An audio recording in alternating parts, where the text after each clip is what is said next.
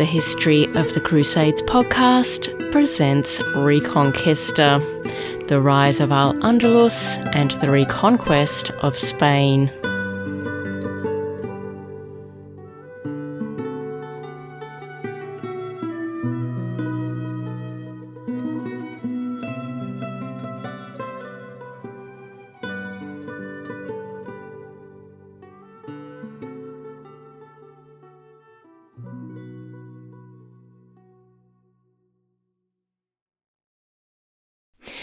Episode 15 King Alfonso III of Asturias.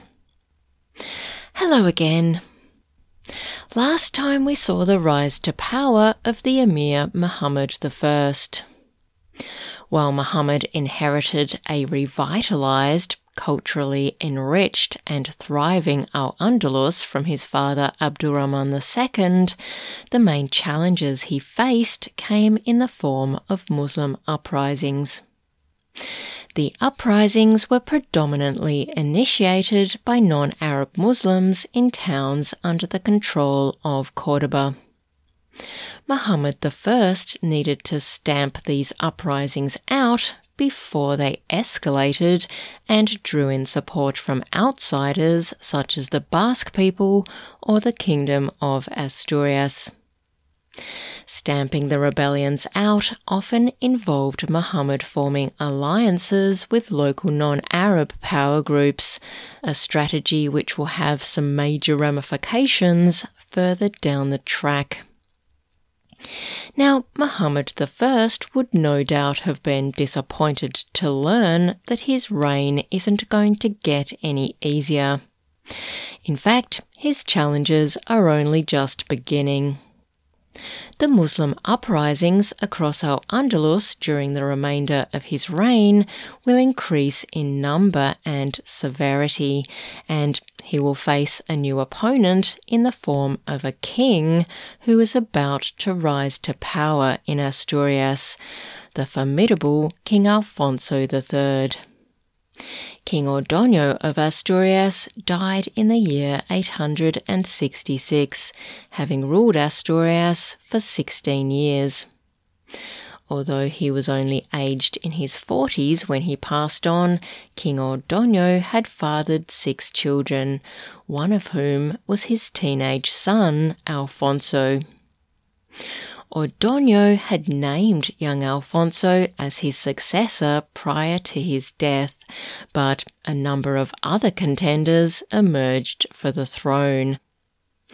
When Alfonso was crowned as King Alfonso III, he was around 17 or 18 years old, so he wasn't a helpless child, but that didn't stop other, more experienced, ambitious men in the region from deciding to have a crack at defeating the young king and seizing the throne for themselves. Amongst those keen to push young Alfonso off the throne was Count Fruela of neighbouring Galicia. Count Fruela decided to have a red hot go at seizing the throne of Asturias, and he very nearly succeeded, forcing young King Alfonso to flee from the capital of the Kingdom of Asturias, Oviedo. However, while Count Fruela was in the process of settling himself into Oviedo and preparing to declare himself the new king of Asturias, he was assassinated, paving the way for King Alfonso to return and resume his reign. This rocky start to his period of rule may have resulted in Alfonso becoming more aggressive and more assertive. For the remainder of his 47 year long reign, King Alfonso won't be running away when confronted with threats to his rule. In fact, he will be actively hunting down any such threats and nipping them in the bud before they reach Count Fruela type dimensions. Worryingly for the neighbouring powers, this includes threats not just from Al Andalus, but from other Christian entities in the north of the peninsula.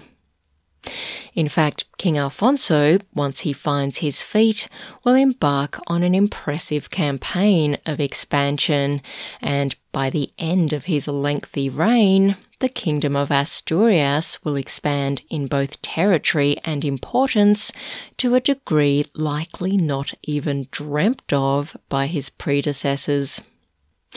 As a result, King Alfonso III will later become known as Alfonso the Great. All of this, of course, was very bad news for the current Emir of Al Andalus, Muhammad I. Now, we saw in the last episode that Muhammad was kept busy putting down numerous Muslim rebellions which kept on popping up across Al Andalus. Well, in his book Muslim Spain and Portugal, A Political History of Al Andalus, Hugh Kennedy offers an interesting reason for why this might be happening. As we all know, the reign of Muhammad's father, Abdul Rahman II, saw a flourishing of culture and learning across Al Andalus, and by the end of his reign, the people of Al Andalus had a new, more confident identity. They were dressing in fancy bright clothes, listening to cutting edge music, learning new ideas, and even eating new food. One result of this golden age, states Hugh Kennedy, is that record numbers of Christians converted to Islam during Abdul Rahman's rule. In fact, Hugh Kennedy states that by the time of Abdul Rahman's death, nearly 50% of the residents of Al Andalus identified as Muslim, with that number being even higher around Cordoba at 70%. Now, while this seems like an excellent turn of events and a cause for celebration within Al Andalus, it actually had two significant drawbacks. The first was financial. Jewish and Christian residents of Al Andalus paid higher taxes than their Muslim counterparts in return for being able to freely practice their religions. With so many Christians converting to Islam, the tax revenue of the Umayyad regime plummeted. In fact, the income drawn from non Muslim residents inside Al Andalus fell to such an extent that Hugh Kennedy states that it weakened the Muslim governing apparatus and undermined its entire fiscal system. While that sounds really bad, and it was really bad, the next unintended consequence of mass conversion posed even more danger to Cordoba. The ruling system in Al Andalus centered around elite Arab Muslims. To put it bluntly, the Arab Muslims were in charge, and all other Muslims, the Berbers, the descendants of Visigothic families who had converted to Islam a century ago, and newer converts, all had to sit back and do whatever the Arab Muslims told them to do. The spate of new converts to Islam by the start of Muhammad's rule didn't expand the existing Arab ruling minority, it instead swelled the ranks of the non Arab Muslims. Those non Arab Muslims now found themselves with a bunch of possible new supporters who might assist them to wrestle some power from the ruling Arabs.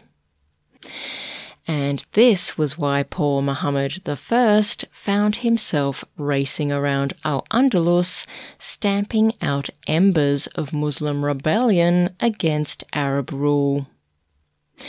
Of course, this whole turn of events had the non Muslim neighbouring powers, the Franks and the Christians in the north of the peninsula, looking on with interest, wondering how they could leverage the unrest to their advantage.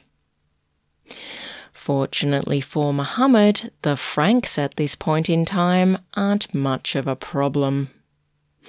Following the death of Charlemagne's son and heir, Louis the Pious, in the year 840, the Empire of the Franks had split into three chunks West Francia, Middle Francia, and East Francia, each of which was ruled by one of Louis's sons. Charles the Bald found himself the king of West Francia, which comprised most of what today is southern and western France. Unfortunately for Charles, he wasn't terribly popular and was forced to spend most of his time clinging desperately to power and fending off attempts by various family members to boot him off the throne. As a result, the policy of his father and grandfather to push Frankish territory over the Pyrenees into the Iberian Peninsula was all but abandoned during this period, so we can strike off the Franks as an external threat which Muhammad will need to concern himself with. That just leaves the Banu Qasi and their Basque allies up north near the Pyrenees and King Alfonso III of Asturias. Of these two threats, King Alfonso was to prove the most vexing. After the rocky start to his reign, it didn't take long for King Alfonso to grasp the fundamentals of ruling. Once he had grasped these fundamentals, he decided to flex his muscles a little and test himself against the neighbouring powers. Only a year into his reign, he successfully put down a Basque rebellion. Then, over the next couple of decades, King Alfonso III extended the boundaries of Asturias eastwards westwards, and most concerning for Al Andalus, southwards. We saw in the last episode that King Alfonso's father, King Ordoño, had begun settling Christian residents into the vacant buffer zone which lay between Asturias and Al Andalus. Well, King Alfonso decided to take this policy to a whole new level. In the year 868, only two years after he had been crowned as king, Alfonso successfully seized the important port city of Porto from Al Andalus.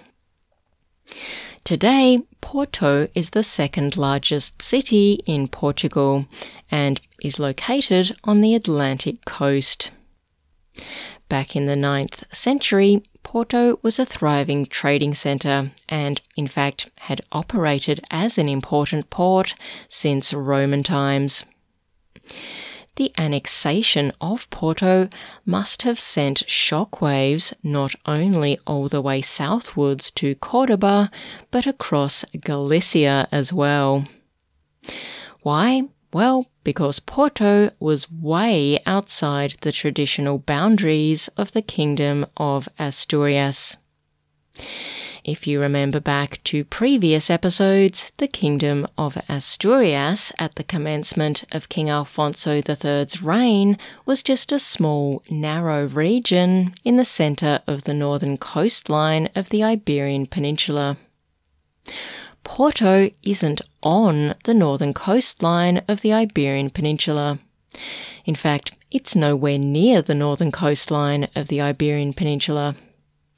It's located on the western side of the square that is the Iberian Peninsula, underneath the region of Galicia, which occupies the northwestern corner of the peninsula. In fact, Porto is so far underneath Galicia, so to speak, that it is in Al Andalus.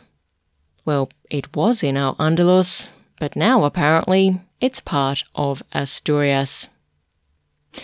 If onlookers had observed that the signal this was sending was that King Alfonso intended to expand the Kingdom of Asturias all the way westwards across Galicia, then southwards into Al Andalus, well, yes, that's exactly the signal that King Alfonso was sending. Interestingly, if you look at the location of Porto on a map, it's around three quarters of the way up the western coast of the peninsula. Now, I wouldn't be at all surprised if, having seized Porto for the Kingdom of Asturias, the brash young King Alfonso took out a ruler and drew a line from Porto all the way across the Iberian Peninsula from west to east. The line would have split the peninsula into two parts the lower three quarters and an upper quarter.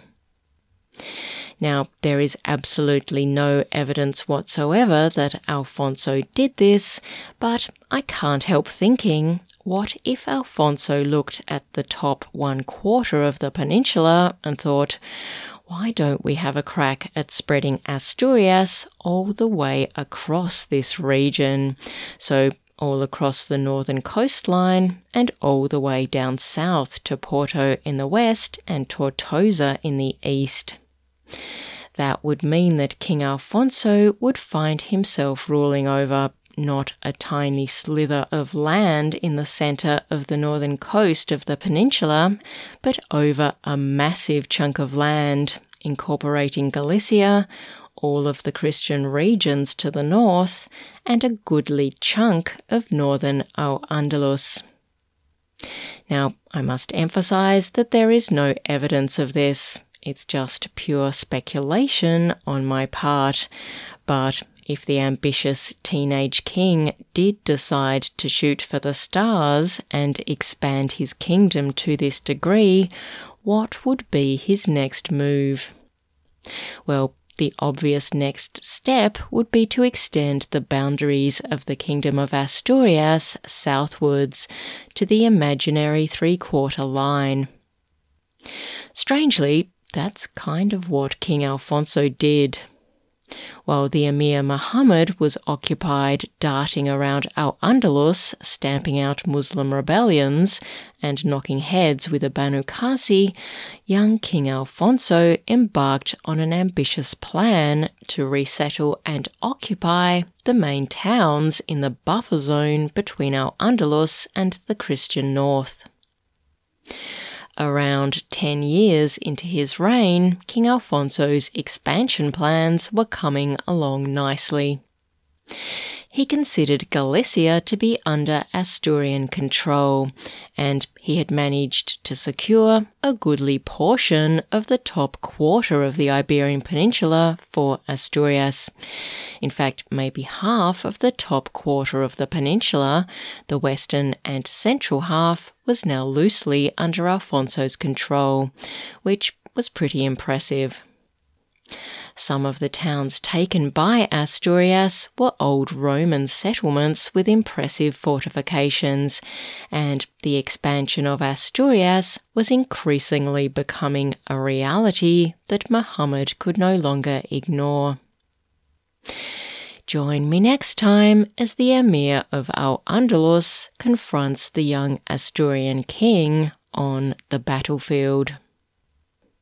Until next time, Bye for now.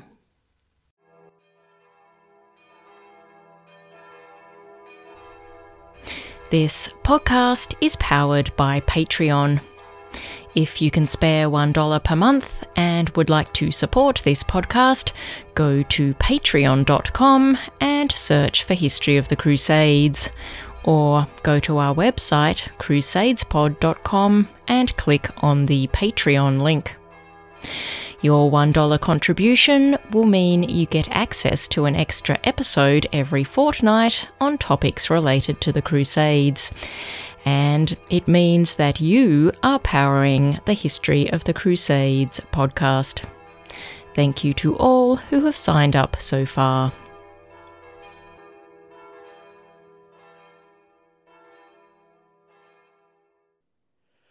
So